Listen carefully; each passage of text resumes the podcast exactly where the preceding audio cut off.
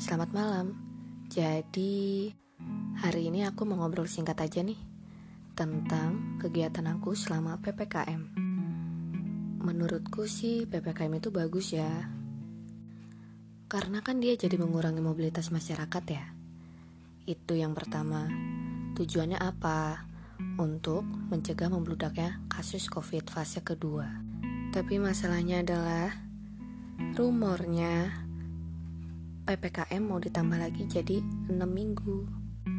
Aku harus pinter-pinter banget nih nyari apa aja sih kegiatan yang bisa aku lakuin selama PPKM ini. Apa masak, beli beberapa buku mungkin, atau kayak making something new yang belum pernah aku lakuin sebelumnya.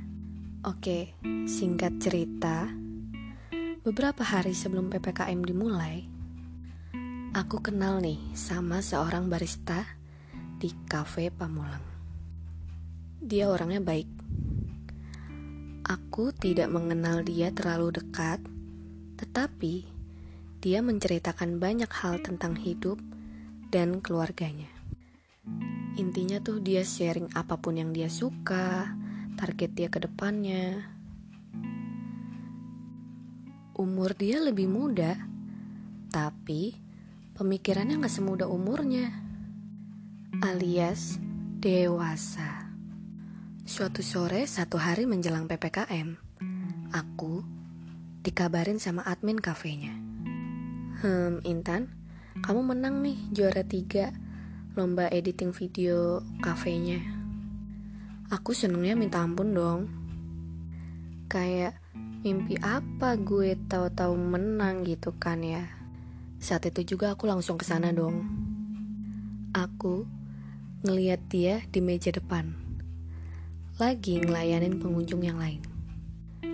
Tapi aku ngeliat dia di situ murung banget, entah lagi ada masalah apa atau lagi kenapa aku nggak tahu. Tapi intinya aku ngasih dia permen dan dia seneng. Aku inget banget tuh. Aku nulis nama dia di tisu. Terus aku tinggalin tisu itu di meja. Entah ini pertanda atau bukan ya, tapi aku emang pengen nulis aja gitu. Sebelum pulang, aku diminta sama temennya buat foto bareng sama dia. Katanya sih buat diposting di story cafe. Ya udah dong aku kayak, oh ya boleh, yuk foto bareng yuk gitu kan. Soalnya emang aku juga belum pernah foto bareng sama dia selama ini. Akhirnya kita pamitan dan dia bilang thank you berkali-kali ke aku. Baik via chat maupun via langsung. Tapi emang aku di situ ngeliat dia beda. Ya kayak bukan dia aja. Terus aku bilang, kalau ada apa-apa cerita aja ya. Aku bilang gitu ke dia. Dia adalah orang yang selalu setia ngeliat story aku paling pertama. Tapi besoknya nggak ada dia. Di urutan pertama tuh nggak ada nama dia. Kayak aku sempat bertanya-tanya ini orang ke mana kok nggak ada. Tapi seingat aku, dia masih bales chat aku pas subuh. Buat nanya, PPKM tuh apa sih? Ya oke, okay. akhirnya aku menjalani hari-hariku seperti biasa. Hari pertama aku magang sebagai admin telelab dan radiologi di salah satu rumah sakit swasta. Jadi ya, aku fokus sama kerjaan aku di hari itu. Tapi rupanya pas sore aku dapat kabar nggak enak soal si barista ini dia meninggal. Setelah sebelumnya dia kecelakaan dan lehernya patah. Aku pribadi kaget dan langsung nangis, lemes banget. Itu posisinya aku lagi di koridor rumah sakit yang di mana emang suasananya mendukung banget buat nangis aku kayak ngerasa kehilangan. Walaupun gak deket ya, tapi aku belajar banyak banget dari dia. Tapi rupanya lagi, beberapa feeling udah pernah aku rasain sebelum kepergian dia. Aku baru ngeh itu setelah dia beneran meninggal. Sebenarnya aku tipe yang paling gak bisa kerja sambil ke distract perasaan sedih begini. Tapi ya mau gak mau, namanya takdir ya harus tetap dijalanin dan dihadapi. Pesan terakhir dia begini. Tan, nanti kalau lo keterima di RS itu, kabarin gue ya. Semangat terus lo. Gue tunggu. Dan ketika aku udah keterima, dia pergi. Ya pasti banyak banget sih pelajarannya di balik semua ini. Akhirnya hari besokannya aku tetap kerja seperti biasa, ketemu banyak tantangan baru, orang baru, dan juga cerita-cerita baru yang bikin aku kayak ikut ketawa sendiri kalau nginget ya. Aku datang ke tujuh hariannya, ketemu teman-temannya, ketemu bokapnya. Siangnya aku nuntasin deadline today English yang harus dipost dalam waktu dekat. Dan baru banget tiga hari yang lalu, aku resign dari tempat magangku.